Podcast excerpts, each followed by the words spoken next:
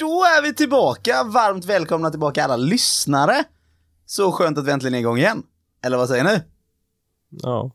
Ja, äntligen. Nu får du inte sabba det faktiskt. För då sitter vi här i 2 timmar till. För att jag har ett intro. Ja, faktiskt. Jag sabbat det. Ja. Jag ser ju på dig. Jim gjorde det med flit. Ja, för att kompensera att du var helt överdramatisk. Nu ville du sabba den. Så sitter han här sen om 30 minuter. Alltså killar, nu får vi fan skärpa oss, för nu har vi bara 1 timme så ska natta alltså. Det var så överdramatiskt. Nej. Det var det inte. What the fuck are we doing out here? I ask you, what the fuck are we doing here? So what's the big fucking deal? What the fuck are we doing out here? I ask you, what in the fuck are we doing here? Och där var vi tillbaka den här gången. Är vi lite seriösare? Ja, det kör vi. Hur är läget med er? Det är ju bra, bortsett från att jag har haft en bihåleinflammation här som fortfarande hörs på mig. Så men alla vet att det är corona. Nej, jag gjorde ett sånt här test och det var positivt resultat. Mm, jag har hört från Trump att man inte ska lita på dem, så att, på läkarna. Ja. Så att det vet ju aldrig. Nej. Hur är det med dig, Jim, då? Nej, men det är bra. Jag känner mig lycklig och glad. Ja, tillbaka efter semestern, får jag väl säga. Ja, det har varit en himla lång semester för oss, eller? Ja, för mig har det typ varit det, för jag har ju varit föräldraledig också. Du har haft en lång semester. Så jag har bara jobbat ett par dagar. Mm. Hur känns det att vara tillbaka nu då? Det blir lite bättre att fråga dig liksom. För jag var tillbaka 2 dagar och sen åkte jag på en bihåleinflammation. Så att, sen har jag jobbat nu några dagar igen. Mm. Men det känns faktiskt okej. Det kändes lite så när man kom tillbaka nu efter semestern, så kom vintern på en och samma gång. Alltså det blev ju kallt helt plötsligt. Det gick från att vara liksom... Idag har det ju varit 22 grader och sol. Det är ju undantaget jämfört med att det har varit alla andra dagar. Ja, så... idag och igår, förrgår kanske. Ja. Även delar av förra veckan. Nej, alltså det stämmer ju inte så alls. Så dåligt väder. Fan, det var ju helt fan dimmigt över hela Göteborg. Ja, det var dimmigt. Nu bor ju inte du... Ah, just det, men det kan ju vara det att jag bor ju i Halland. Ja, det är ju det måste bero på. Ja, det kan ju vara det. Hur var din semester varit då, Jim? Nej, men min semester har varit bra, men det är ju 6 veckor sedan eller någonting jag började jobba igen, så det... Ja. Men du gjorde ju något kul på din semester. Nej, det gjorde han väl inte? Jo, det gjorde han ju. Han var ju, åkte runt i landet. Ja, du menar att jag åkte runt och kollade på Vattenfall, gjorde jag ju faktiskt. Chasing Waterfalls med TLC. Ja. Följde dem på tour. Mm. Nej, inte riktigt. Nej. Nej, vi åkte runt med våran van, jag och min brorsa. Ja. Som vi har byggt så vi kan sova i den ordentligt. Det blir som en cool campervan. Mm, precis. Ja. Hack i häl on tour.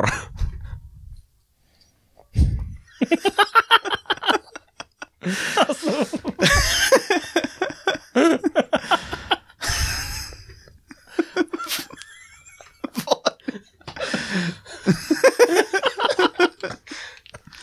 Ja, Isak, vad har du gjort under semestern?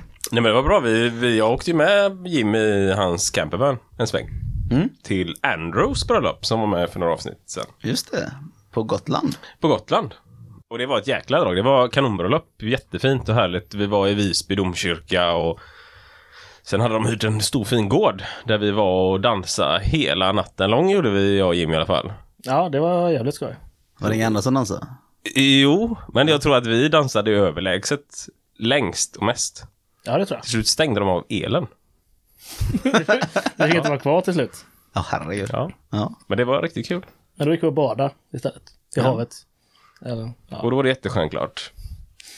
Nej, den här diskussionen ska vi inte ha igen. Det här vill jag ju höra. Det var otroligt stjärnklart. Jag har aldrig sett en så stjärnklar himmel. Ja. Och då menade Jim på att det har du visst.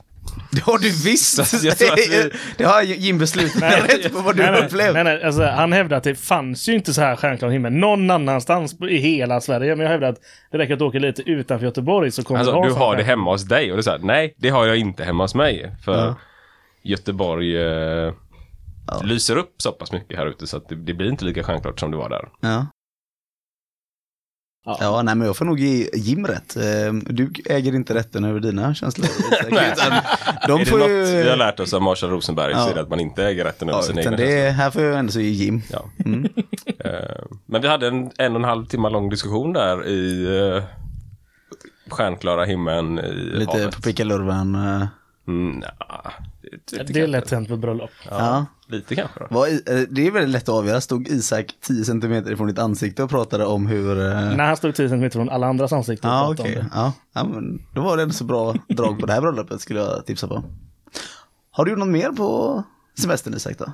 Men vi var en sväng i Värmland också, jag och familjen. Och det är helt underbart. Och jag byggde en altantrappa till min mamma där som fyllde 60. Sen fick hon en 60-årspresent. Grattis, kära mamma. Sebastian då? Vad gjorde du i somras? Jag har faktiskt varit för det mesta dels i Göteborg och bara försökt njuta de dagarna man kunnat njuta. Men sen har jag varit en sväng uppe i Hallsberg. Där mamma och hennes kille har en stor gammal bondgård. Det är ganska skönt i de här tiderna man slipper all trängsel, tycker jag. Så det var ganska skönt och härligt och lugnt för det mesta liksom, att bara kunna vara. Så där var jag där typ säkert 10 dagar eller någonting. Sen jag var här en sväng också med min sambo barn. En dag. Och här? Hemma hos dig. Hemma hos mig? Ja. Mm. Ja, precis. En fråga till Jim då. Av alla de här vattenfallen du såg, vilket var bäst? Var det utanför Visby? Inte det utanför Visby, där det bara var en skylt där det stod vattenfall. Och så var det ett tomt, ett uttorkat vattenfall. Ja. Det var ingen vidare. Nej. Jag trodde det var liksom bolaget Vattenfall när jag såg en skylt av. Alltså, men vi hade en lång diskussion om det var det. För att när vi väl står, det var en skylt så här, liksom Vattenfall 2 kilometer. Och så gick vi 2 kilometer, vi gick säkert 3 kilometer, 4 kilometer liksom, och bara, fan, det kommer inte jävla Vattenfall. Så här skulle det kunna tänkas vara ett Vattenfall liksom. Och då var det framme GPSen och sådär. Så slog ju vi in Vattenfall. Och då var det liksom 2,7 mil därifrån. Då låg ju något kontor av Vattenfall liksom. Då känns så här, så fel kan de inte ta på metrarna. Nej, det är som gotsk meter. Gotsk meter? Ja. Är det någonting du har hittat på precis? Ja. Ja, men då vet vi det. Ska jag svara på din fråga? Ja, vilket Vattenfall var bäst? Jag tror det uttalas Njuppekär. Och ligger i Fulufjället uppe i Dalarna. Jättevackert område med så här riktigt gammal urskog och även världens äldsta träd ska stå uppe på toppen där. Jag var aldrig där, men dit blir det nästa gång, tror jag. Världens äldsta träd? Ja. Eller var det världens äldsta ek? Eller gran? Eller tall? Träd, det är en gran, tror jag. Jag måste ställa frågan till er nu när ni har varit på Gotland liksom. Sa ni till folk att det var trevligt att raukas? Nej. Alltså, Isaksson och det kanske lite för mycket, skulle jag nog vilja säga. Ja, det kan ha varit så. Det kan ha hänt. Jag vet inte. Ja. Jag tänker att vi går vidare lite till andra nyheter som har hänt. För det har så varit ett litet uppehåll här i Fuck You Podcast. Ett långt sommarlov. Ja. Men det har varit jättemånga som har skrivit till oss. Ja, det tackar vi verkligen för. Ja, det är jättekul. Ja. Det är det verkligen. Ska vi ta och titta på vad folk har skrivit? Ja. Men då tycker jag vi drar en liten jingle först. Vem tar en jingle? Jim tog en jingle förut, den tänker jag vi kör. Då är det ganska stabilt. Jag vet inte riktigt vad det är. Stabilt är det borta hos dig, Sebbe. Allt går det stabilt.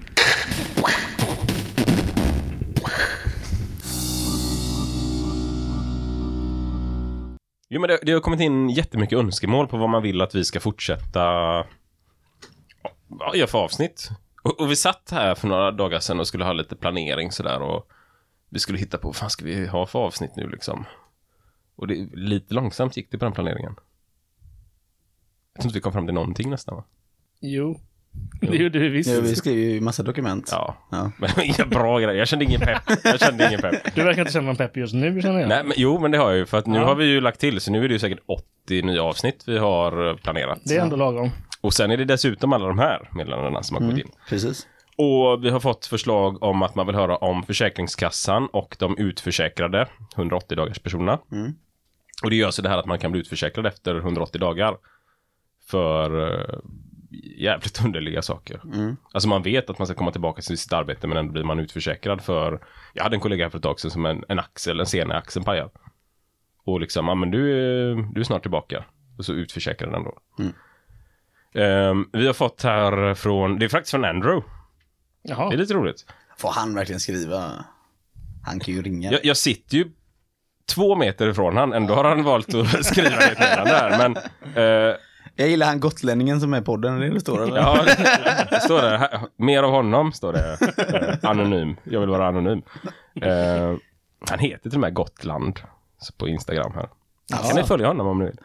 Ja. In och följ Gotland. Nu ska vi inte dra det så långt. Övertid, GFL och tips på förslag när man löneförhandlar själv. Och det är inte, jag tror inte att det är för att han ska gå och förhandla upp sin egen lön nu här, utan jag vet att han har en mängd vänner som arbetar på avstånd där man traditionellt inte löneförhandlar i ett kollektiv, utan man förhandlar själv. Ofta inom tjänstesektorn, exempelvis. Ja, precis. Och det är ju en jätteviktig grej. Och jag tror inte vi kanske är de bästa experterna på det. Och givetvis så är det svårt att bara ha argument och gå in och bara förhandla upp sin lön som ett trollerispö. Men vi ska ju definitivt köra ett par lönebildningsavsnitt. Alltså hur får man till en lönebildningsmodell? Hur ser man till? Vad är det som gör att vi kan få högre löner? Mm. Mm. Han nämnde någonting om GFL också, va? Ja. Det vill du berätta vad det är för något, Isak? Genomsnittligt förtjänstläge. Ja, och när använder man det? Vid bemanningspersonal. Ja, ja. Och det har vi till och med utlovat redan innan att vi ska ta med oss Caroline i ett sånt avsnitt. Precis. Och det har hon sagt ja till. Så att vi ska bara boka tider. Och nu är det här med... Vi är inte så strukturerade alla gånger. Men det kommer komma. Absolut. Vi har fått här skillnader i olika kollektivavtal.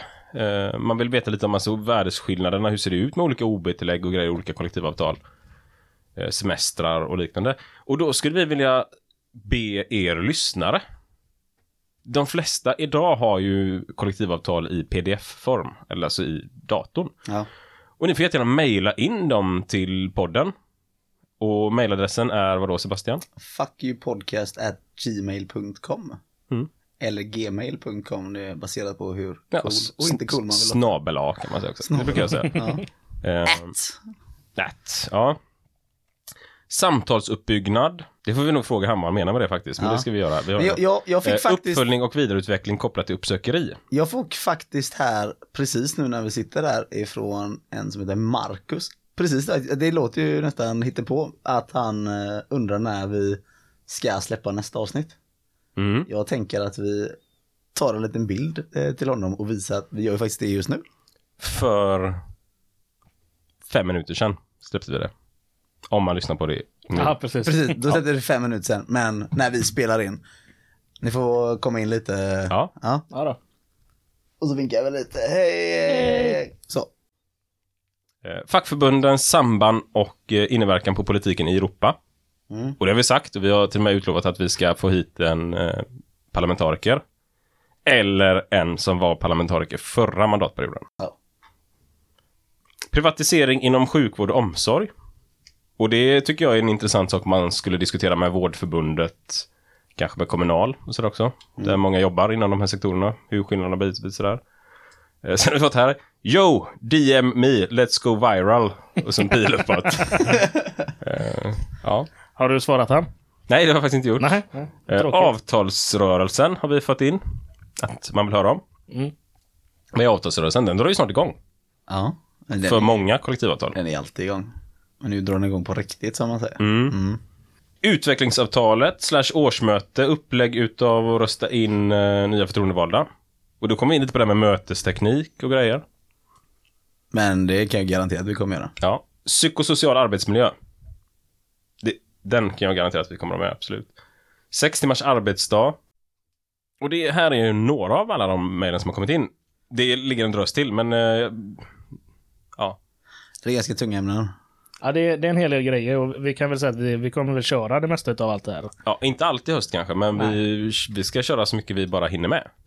Och vi har ju en del lagar kvar. Vi har lagen om anställningsskydd, arbetstidslag och lite sådana grejer. Vi hoppas ju nu så att lagen om anställningsskydd kanske försvinner, så vi slipper köra det avsnittet. Är det vi hoppas? Nej, verkligen. Vad har vi med? Vi har ju jättemycket affsar. Och det är allt från kemiska hälsorisker till ergonomi. arbetsplatsens utformning. Ja, allt egentligen däremellan. Vi har en mängd olika ledarskapsgrejer också. Mm. Jättemycket olika grejer där. Det är allt från retorik till kroppsspråk och lite allt möjligt påverkan. Mm. Vad är det mer? Vi har historia. Ännu mer facklig historia. Ja, det kommer vi och det har fått mycket önskemål om här också. Och vi har ju... Jag har faktiskt påbörjat här under sommaren, men jag har inte kommit så långt än. Jag håller ju på och läser in en ljudbok. Ja, det är en liten hemlig gåva till lyssnarna. Ja. Det kanske blir en liten julklapp på det vet vi aldrig. Ja, och ni har haft en liten bokcirkel eller håller på med som ni ska diskutera på det med. Ja, väldigt liten. Jag och Sebastian. Mm. Ja. Hela cirkeln har varit väldigt liten. Vi har till och med läst boken vid olika tillfällen. Mm. Och aldrig pratat om den. Nej. Men ni ska göra det i podden. Det tänkte vi. Precis. Och då tänkte vi kanske kolla med författaren till boken. Men har boken åkt mellan er? Nej. Det är olika böcker. Vi har haft olika böcker. Men det är samma bok. Det är ju samma text i den. Ja. Jag har första utgåvan, Jim och andra utgåvan med lite annan text. Ja. Nej, men så det blir en förhoppningsvis spännande höst. Ja. Och kanske en spännande vår.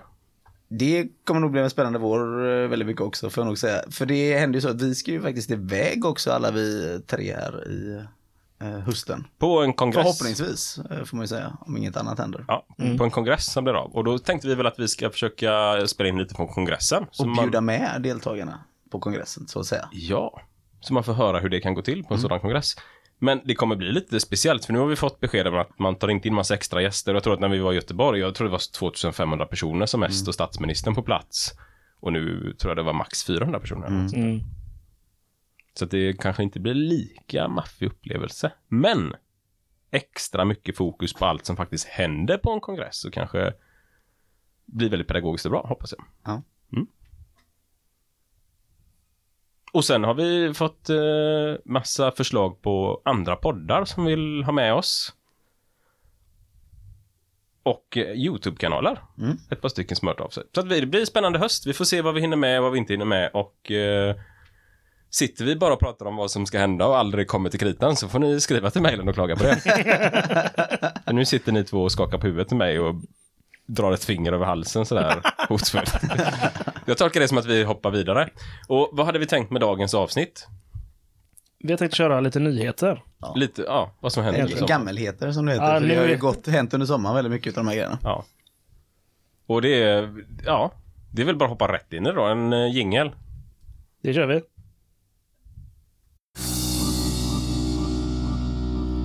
Då var det dags för nyheter. Och Sebastian, du hade något.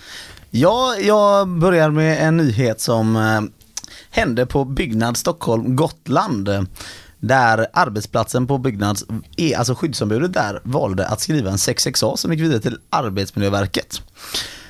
Och det handlade egentligen om deras situation om hög arbetsbelastning i den så kallade rättsgruppen. De är 7 förhandlare då som är ute och jobbar med rättsärenden gentemot medlemmar och arbetsgivaren då på arbetsplatsen.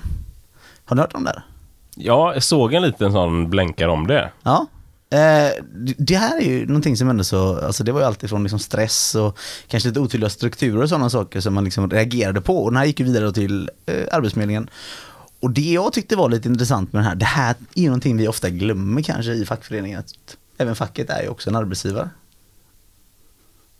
Ja, och alltså man ser ju på väldigt många fackförbund, man hör det här, låta gubbar och tanter på facket som bara sitter och käkar räkmacka och fikar. Ja. Det är ju inte riktigt den bilden jag ser av de flesta fackliga jag stöter på som arbetar på ett fackförbund, utan det är nog snarare tvärtom det här med att det är en jävla hög arbetsbelastning och folk de gör lite för mycket hela tiden och risken är stor att bränna ut sig, att man faktiskt kan skada organisationen. Ja, alltså i det här fallet så var det ju att de ansvarade sammanlagt för 35 000 arbetsplatser på Stockholm-Gotlandsregionen, och det är ju ganska stort liksom. Och det här blev också en chans för dem, som man läser där liksom i artikeln, för dem att stanna upp och liksom, oj, vi måste ändra det här. För att det är lite det här vi alltid glömmer på, men 35 000 arbetsplatser, det är inte bara att säga kör. Man måste hitta andra rutiner, och det finns ju gamla strukturer, men världen är inte riktigt utformad kanske efter hur facket har varit och så. Jag vet att många medlemmar kan ibland säga så här, man får aldrig tag i dem på kontoret, eller det är liksom det kast, eller de är så jäkla lata, de gör ingenting och sådana grejer. Och det här är ju ganska bra bevis på att liksom, de gör det så. Jag tycker det är väldigt moget av dem att gå ut och skriva i Byggnadsarbetaren till och med just den här nyheten och presentera sin egna brist liksom egentligen. Sen efter det här har de ju tagit ganska många åtgärder för att hitta andra system liksom på det här. För att jag tänker, de här 7 pers då där i gruppen som arbetar med 35 000 företag.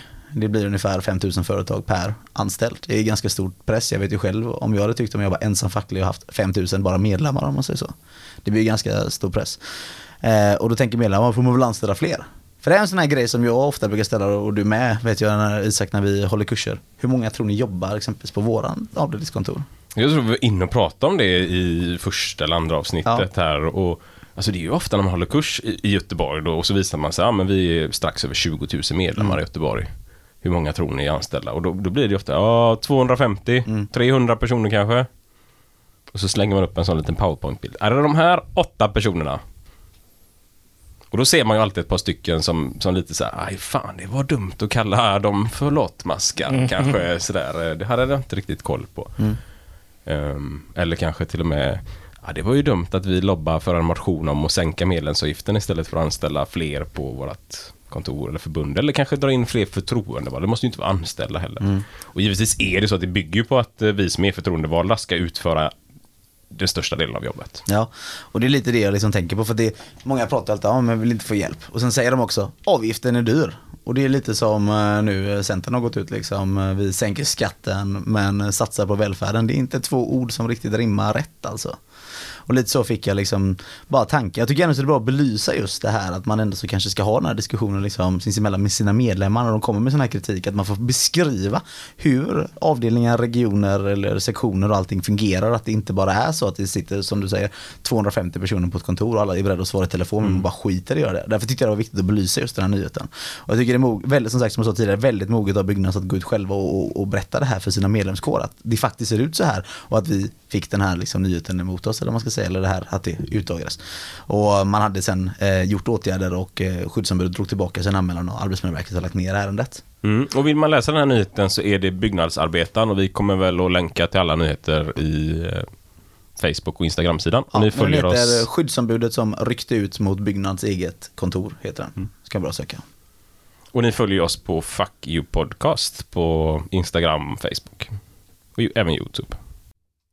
Och Isak, du hade också en nyhet du ville ta upp. Ja, men det här är också inne på någonting vi har pratat om, det här med lägsta lön i Sverige och att det faktiskt inte finns någon sån. Och så pratade vi om de här som kom från Thailand och plockade bär och tjänade så lite pengar att de inte hade råd att flyga hem. Och nu är det återigen en sån här nyhet som dök upp här i somras på Aftonbladet. Där jordgubbsplockare, i det här fallet är det Emma, som gick back på sitt sommarjobb. Vissa hade löner på 11,56 i timmen. Det var alltså prestationslön, som de så fint säger på företaget här, där man skulle få betalt per liter. Och efter 10 dagar så hade den här tjejen Emma tjänat 694 kronor efter att arbetsgivaren hade dragit av hennes mat och logi.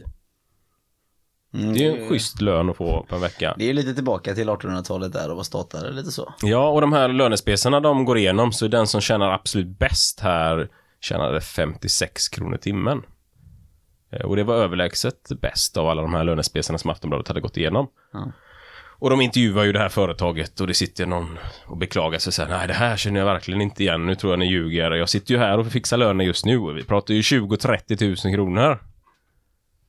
Och det är nog väldigt många timmar de människorna har jobbat för den timlönen. Men det är ju inget olagligt detta. Och här har de ju även av sig då till mataffärer som säljer de här. För att de här samma jordgubbar säljs för 70 kronor liten.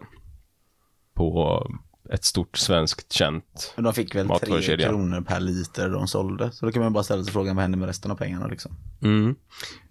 Ja. Den här företaget i alla fall omsatte 40 miljoner kronor. Så att... det är ju inte småföretag detta heller. Nej, det är Sveriges största jordgubbs återförsäljare. Men det är ju så otroligt viktigt att man engagerar. Och det är klart att man, här ser man till att utnyttja. Den här tjejen Emma berättade ju i intervjun då att för henne, hon kunde ju sticka därifrån. Men hon berättade ju att för de personerna som skulle hem och försörja en familj så gick det liksom inte bara lämna detta. För alternativet är ju... en dyra resekostnader och allting, hur försörjer man sig? Ja, ingen a-kassa kanske för de här individerna som inte har betalt någon fackavgift eller varit medlem i någon a-kassa. Ja. Och där kan jag ju bara påpeka, för där fick ju vi själva lite påpeka, vi pratade ju inför här sommaren här lite om facken på sommarjobben som inte blev av och LOs fackets hjälptelefon för unga. Och då kan vi bara påminna att ni som vet om att det känns som att 18 fuffens eller fel, ni får gärna ringa till 020 56 00 56, alltså 020 56 00 56. Och då kan ni tacka Johan Andreasson som påminner oss att vi ska gå ut med det här, för att det, nu är vi lite sena, men det kan alltså vara bra. Vi lägger upp det numret också så att man kan hitta det. Mm. Och det kan man ringa även om man inte är medlem, om man är ung och ute och jobbar och kanske inte känner till sina rättigheter och så får man lite assistans och hjälp där. Precis, och det här är ju liksom en grej som vi i facket har tagit ut för att unga inte ska bli blåsta. Mm. Och det är jättevanligt med sådana här typer av arbeten liksom, att det kan vara sådana villkor. Ja, och det som är viktigt att känna till är ju att fackförbund har inte alltid juridiska möjligheter att företräda en om man inte är medlem i facket. Men man kan i alla fall på det telefonnumret få hjälp om hur man kan gå vidare med sitt ärende eller vad man kan göra om det finns något man kan göra. Mm. Men, och så tillbaka till den här frågan, för att det var ju inte så länge sedan vi pratade om det här heller med svenska modellen och att en aktiv arbetsmarknadspolitik, en stark a-kassa och allt det här.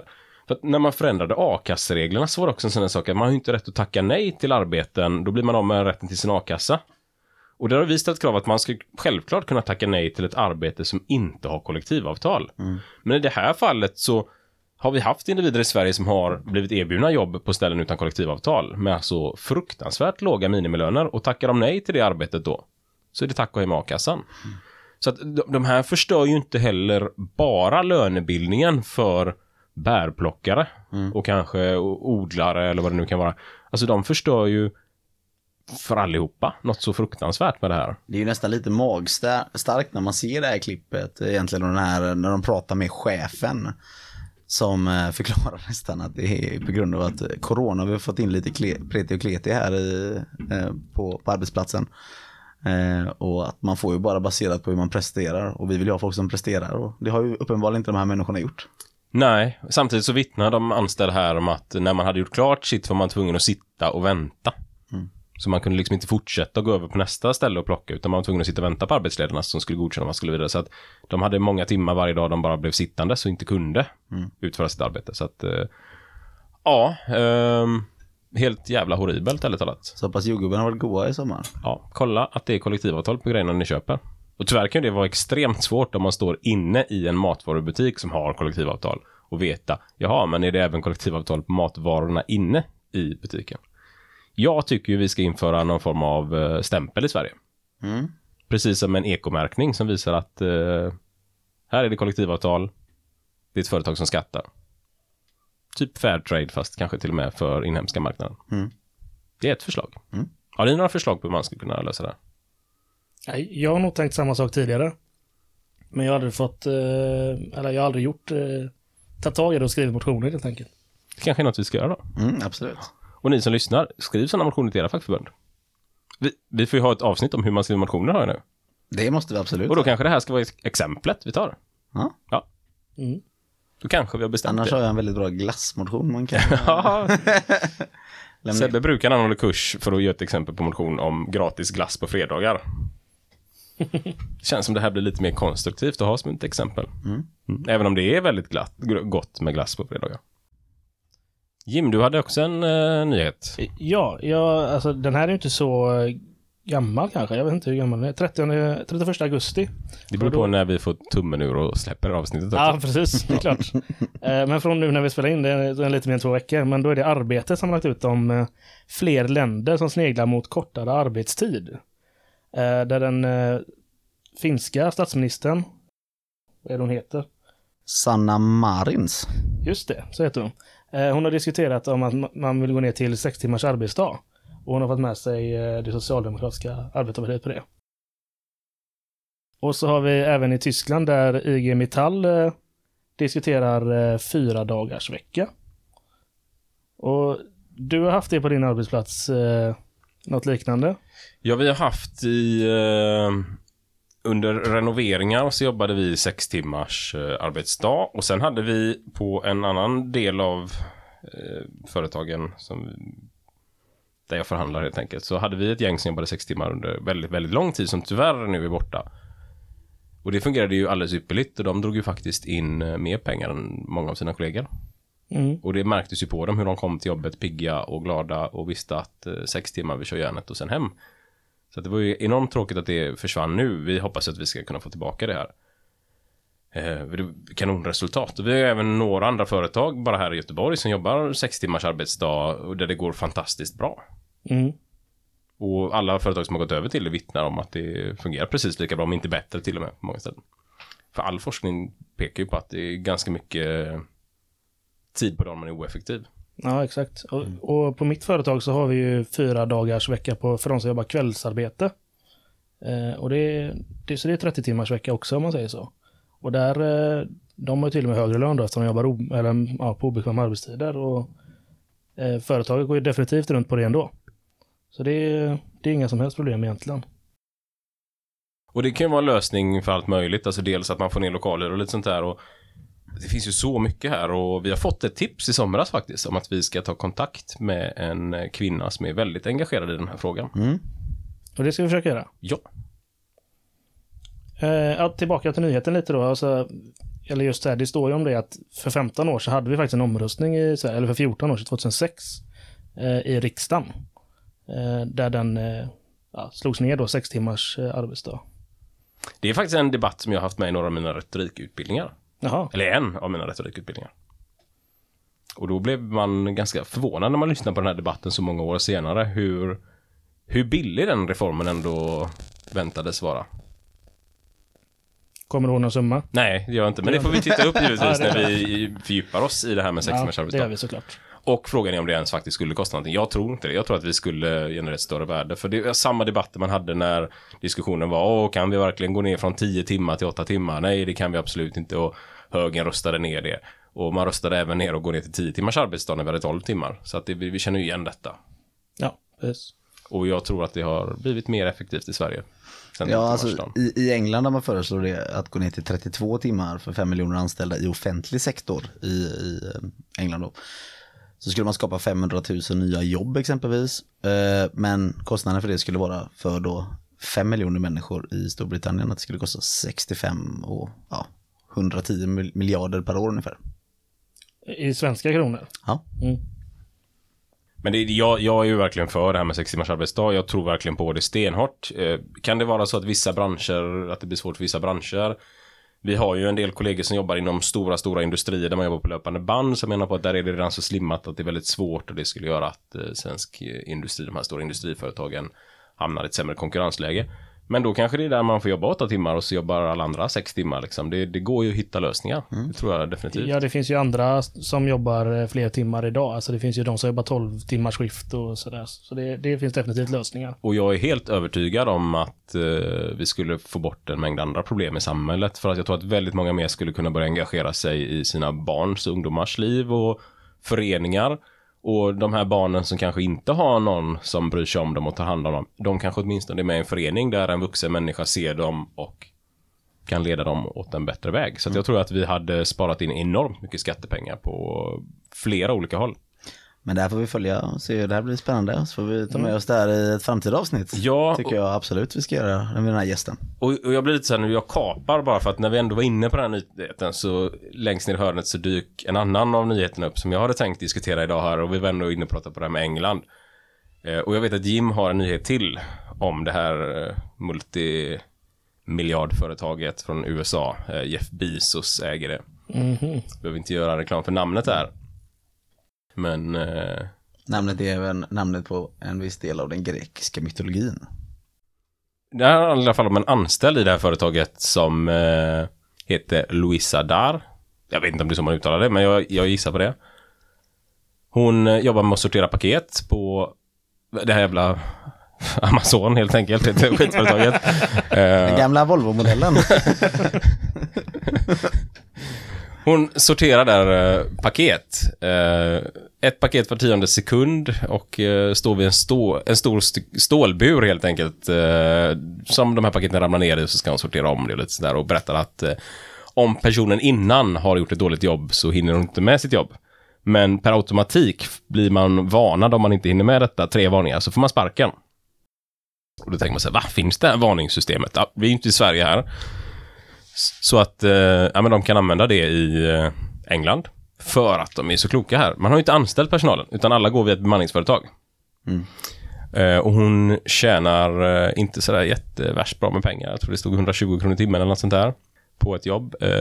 Man är inte uppbokad mer än en vecka. Så att man får på måndag morgon ett sms med hur mycket man ska arbeta. Tycker de inte om en, tack och hej. Även här i nyheten som vi kommer att länka så kan man även se ett sms som de har fått härifrån företaget som börjar Dear Associates. Och så en liten varning till personal här för att man ska inte sitta var som helst i fikarummen. Och gör man det så är det tack och hej. 3 varningar så är det tack och hej står det här. En liten påminnelse om det. Och liksom arbetsrätten är helt borta för de här anställda. Mm. Och Jeff Bezos, världens idag rikaste människa, tjänar enorma pengar på det här bolaget. Han har ju ökat sin, vad är det, 30%. Han har ökat sina pengar under coronakrisen. Under pandemin, ja, precis. Ja, och då liksom det här bolaget ska ju in i Sverige. De vill ju det just nu. Det är en sån här stor nyhet som är på tal. Så jag tänker att vi kanske inte ska lägga så mycket energi vid idag. Men här kommer nästa nyhet in. Toppchefen som lämnar Amazon för en giftig företagskultur. Och den tänker vi hoppar också över den. För Amazon slopar coronabonusen. Det är en annan nyhet som kommer precis. Personalen hade utlovat en bonus för att jobba extra hårt under corona eftersom produktionen gick upp med 20%. Men den tog man bort. Och då kommer vi in på nästa nyhet här. Ska vi hoppa den också? Nej, den här är i Sverige. Och det är en person i Sverige då. För man tänker att ja, men de slår upp i Sverige. Här kommer de i alla fall sköta svensk lagstiftning. Och så länge har de ju inte haft sin serverhall i Sverige. Men nu var det en av tjänstemännen i serverhallen som ramlade på jobbet och bröt, jag tror det var benet eller foten. Mm. Han var ingenjör då, va? Mm. Ja. Efter sin sjukskrivning kom han tillbaka och fick sparken helt enkelt på grund av att han inte var duglig. Och Unionen menar ju på att det här är ju på grund av att han skadade sig på arbetsplatsen som man kickar honom nu. Mm. Så att de kommer gå upp i arbetsdomstol med detta. Och det leder oss till nästa nyhet och det är ju att Amazon anställer alltså Union Busters. Man ska ta in 2 stycken från militären som ska jobba heltid med att försöka krossa fackföreningarna. Det är det en Union Buster är. Ja. Har ni läst om detta? Ja, och det här är ju väldigt vanligt i USA att man gör detta. Det är ju långt ifrån det enda företaget i USA som anställer Union Busters. Mm. Jag läste någonstans som jag inte tänker på något sätt bli... Ni får vara källkritiska istället, men jag läste att i USA så lägger företagen mer pengar på Union Busting än vad det kostat att teckna avtal och ge värdiga villkor till människor. Mm. Ja, men det har jag hört ganska stora organisationer prata om. Mm. Nej, men tanken här är ju att man ska börja att kartlägga ord som folk säger. Likadant, det har ju de sina sådana instruktionsvideos för managers för de här fabrikerna då, eller vad man säger, lagren. Där de har lärt sig att kartlägga ord. Har ni sett de här filmerna som... Nej, jag har nog inte sett filmerna alltså. Jag har sett dem. Ja. Och vi var ju dessutom inne på det, jag tänker på det här Facebooks program för arbetsplatsen där de gjorde reklam för att då kan ni spåra de här orden. Ja, liksom, precis. Så att det är tillbaka till den nyheten. Men i det här fallet är det liksom, man ska kartlägga ord som kambrat, organisering. Alltså de här orden är varningsord som man säger att man ska då börja försöka splittra människor och prata dem liksom rätt. Och de säger ju i den här videon att de är inte emot fackliga organisationer, men de är inte heller neutrala. Då undrar jag vad man... De är ju inte positiva. De är eller? Inte positiva. Nej. Så att det blir lite intressant att man väljer att anställa 2 personer från militären också, vilket jag tänker att det är ju lite liksom betala militanta organisationer liksom. Man gör det till att motverka fackföreningen så stort. Och det säger mig bara, då förstår ni egentligen ni som lyssnar vilket jävla liksom kraft vi förtroendevalda och fackligt aktiva medlemmar och personer är egentligen. Ja, och i den här jobbannonsen de hade ute så talar de också om att man ska kunna bevaka yttre hot från hatgrupper, terroristorganisationer och arbetare som organiserar sig. Mm. Så det är ju en ganska hög nivå man lägger det på. Man jämför det alltså med terroristgrupper. Mm. Men det här är ändå i USA. Det här är i USA, men det här är egentligen i hela världen. För Amazon är ju kända för att göra det här även i Indonesien och alla möjliga länder. Men det här är ju ytterst tragiskt. Men Amazon skriver också att de ser det främsta hotet under coronaepidemin, fackliga organisationer. Och det är väl någonstans för att de har förstått att de har växt över 20% under coronaepidemin. Mm. Och hade bara de anställda nu gått ut i en liten strejk, så hade de kunnat förhandla upp sina löner något så otroligt och fått riktiga villkor, kanske till och med fått blivit anställda på bolaget. För det är de ju flesta inte runt omkring världen på Amazon. Det var det de pratade om i den föregående artikeln där, om hon som jobbade på Amazon. Är man anställd på bemanningsföretaget så tjänar man lägre. Och det ska vi prata om varför man inte kan göra det i Sverige. Men de som hade anställning på Amazon hade mycket bättre villkor. Det hade de, och de låter folk jobba på bemanningsföretag i 4-5 år och så testar de vem kan pressa sig dag in och dag ut. Och bara de anställer vi. Så att det blir en tävling hos alla de här... helt enkelt. Och då kan man tänka så här, man kan känna så här, ja men det är rimligt, man vill anställa de bästa. Men vad är det för jävla samhälle vi får? Alltså alldeles talat, det här är människor som kommer slita ut sig, som kommer förstöra sina kroppar, som kommer bli kanske förtidspensionärer, och samma människor som ofta tycker att vi måste kunna välja att anställa de bästa är samma människor som säger vi måste få bort bidragsfusket och alla sjukskrivna. Ja, men hur fan blev de sjukskrivna från första början liksom? Och för den jävla pisslönen också. Ja, men nu kan vi ju köpa en tv-apparat för 600 kronor billigare liksom. Är det är värt? Ja, det är ju inte värt det. Ja, det såg ut som du satt och nickade. Men det var, ja. Ja, jag har sparat 600 spänn. Ja, ofta är det inte ens så mycket som skiljer. Som för oss in på nästa nyhet. Och det var veckans affär. Det här är ingen nyhet, utan det var bara att jag hittade den i mitt gamla flöde. Utan det är 2017 de skriver om detta. Att hade en känd svensk klädesaffär som säljer kläder relativt billigt runt omkring hela världen. Ja, världens största klädesbutik typ. Ja, det kanske det är. Jag har inte sån fashionista så jag har hållit på det. Jag tror det i alla fall. Ja. Men om de skulle höja priset på sin snittskjorta med 2 kronor och 80 öre, så skulle man kunna dubblera lönen på alla deras anställda som syr kläderna. Hade de dessutom höjt med ytterligare 2 kronor, alltså 4,80, då skulle alla anställda i alla fall ha levnadsstandard i de länderna de bor i, hela bolaget. Så det behöver liksom inte vara att skjortorna kostar 600 kronor mer för att det ska vara schysst för arbeten, utan vi pratar om 4-5 spänn. Och handen på hjärtat, är det 5 kronor som kommer att avgöra om vi som konsumenter köper den tröjan eller inte? Inte i det här landet. Ja, jag vet inte längre. Alltså det blir stora kostnader här. Så tänkte jag köper säkert en 5-6 skjortor per år. Vet du. Har man råd att lägga de pengarna? Ja, jag tror du har det i alla fall. Ja, det har jag nog. Ja, jag vet ju att du köper riktigt dyra grejer ibland. Ja. Så är det ju. Ja.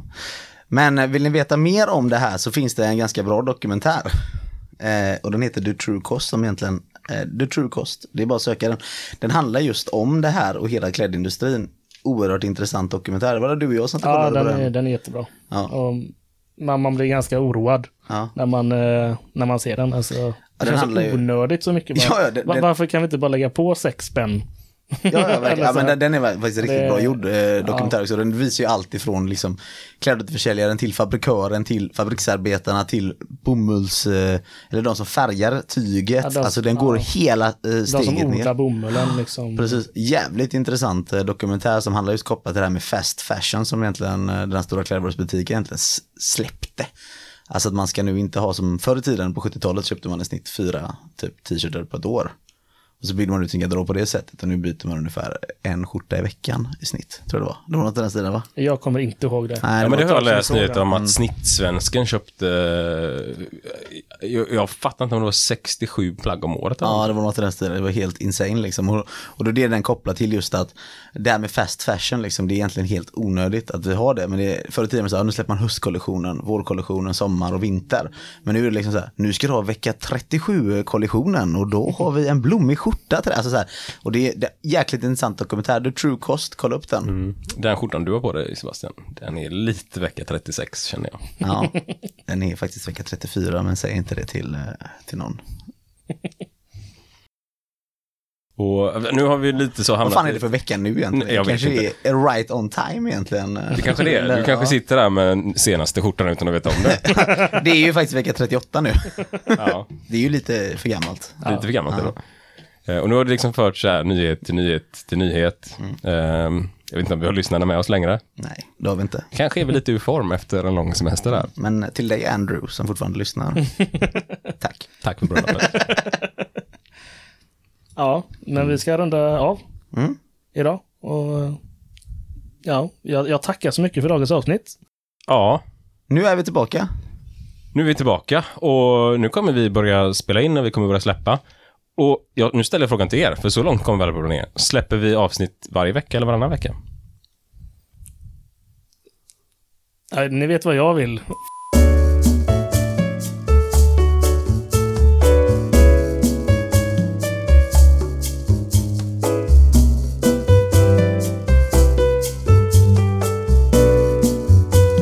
Nu får ni lugna er.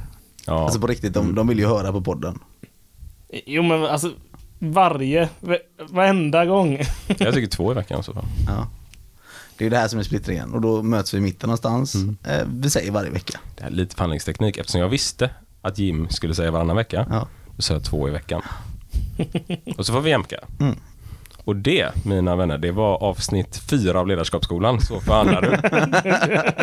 Det var en kort version. Ja, men vi har ambitionen helt enkelt att släppa ett i veckan. Ja. Vi ska försöka så gott vi kan nu med tanke på social distansering och alla de här grejerna. Vi får inte smitta varandra. Nej, men vi behöver också akta oss att inte komma hit ett skyddsombud. Ja. Och Arbetsmiljöverket kommer hit. För här finns en hel del saker de skulle kunna slå ner på. Det tror jag. Ja. Sitter i ett rum utan ventilation. Det hänger duntäcken på väggarna. Vi jobbar mycket övertid. Ingen mat, obetalt. Ingen paus. Ja. Ingen vatten. Jag hade kunnat döda för 11,67 i timmen eller vad det var. På tal om det, följ oss på Facebook, Instagram, där heter vi Fuck You Podcast. Skicka fortsättningsvis in till fuckyoupodcast@gmail.com. Så hörs vi. Och glöm inte kollektivavtalen. Och skicka dem. Ja. Och lite sådär också. Det är bara en enda person som har skickat in roliga tidningsnamn. Sådana här lokaltidningar och sånt man kan ha. Och det var inte ens kul i namnet. Du hänger ut den stackaren. Nej, men det är ju inte hennes fel att tidningen inte hade ett kul namn. Nej, varför nämner du det då? Ja, nu låter det jätteelakt. Ja. Men... Ja. Nej, men det var dagen så. Tack för idag. Ja. Tack. Hej. Och nästa vecka blir det mer intressant. Det kan vi inte lova. Jo, det kan vi. Jag kan det. Jag personligen lovar att nästa veckas avsnitt blir mycket mer intressant än det här. Vad gör vi nästa vecka? Det har vi inte planerat än. Nej. Men vi har typ 80 grejer att välja på, så då väljer vi något av det roliga, tänker jag. Ja, det låter bra. Ja. Gött. Chip. Hej då. It's the big fucking deal. What the fuck are we doing out here? I ask you, what in the fuck are we doing here? So what's the big fucking deal? What the fuck are we doing out here? I ask you, what in the fuck are we doing here?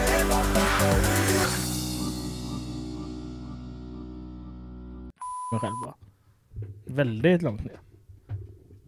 Ja, vad menar du? Varför har du sänkt mig? Jag har inte sänkt dig. Jag kan ta den här. Hallå! Ja. Där ligger min telefon. Det är det jag menar. Så. Nej, men du kan ju inte ha den sned ändå. Den kan ju inte stå så. Det fattar ju alla. Ni har ju inte direkt tränat poddteknik under sommaren, hör jag. Men vad fan mer? Ska jag prata här nere? Eller ska jag bara prata högre? Jag hör ju inte mig själv fortfarande. Nej, jag hör dig knappt heller. Nej, då så. Men vad säger den här då? Prata lite. Nej, det vet ju inte jag vad den säger. Vad säger den att den säger? Jag säger att det är ganska stabilt nu. Att det är ganska stabilt? Mm. Ja, då är det ganska stabilt. Jag vet inte riktigt vad det är. Stabilt är det borta hos dig, Sebbe. Allt går det så. Du har liksom skruvar som du... Jo, alltså, jag förstår ju hur... Nu viker den ju sig där du inte har skruvat. Jag fattar det konceptet återigen. Det verkar inte så. Jo, för jag gjorde så här nu. Så.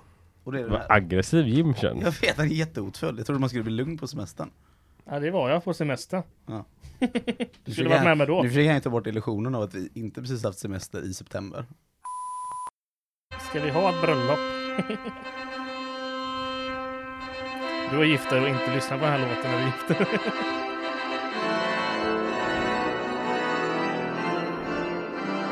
Falskt, eller? Vi ska inte ha det här som...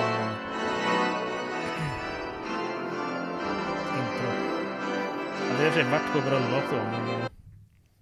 Vi har idag samlats här för att ta farväl av tystnaden. För nu är vi igång igen. Ta farväl av tystnaden. Har ni något emot att vi ska dra igång denna podd efter sommaruppehållet? Säg det nu eller tig för evigt.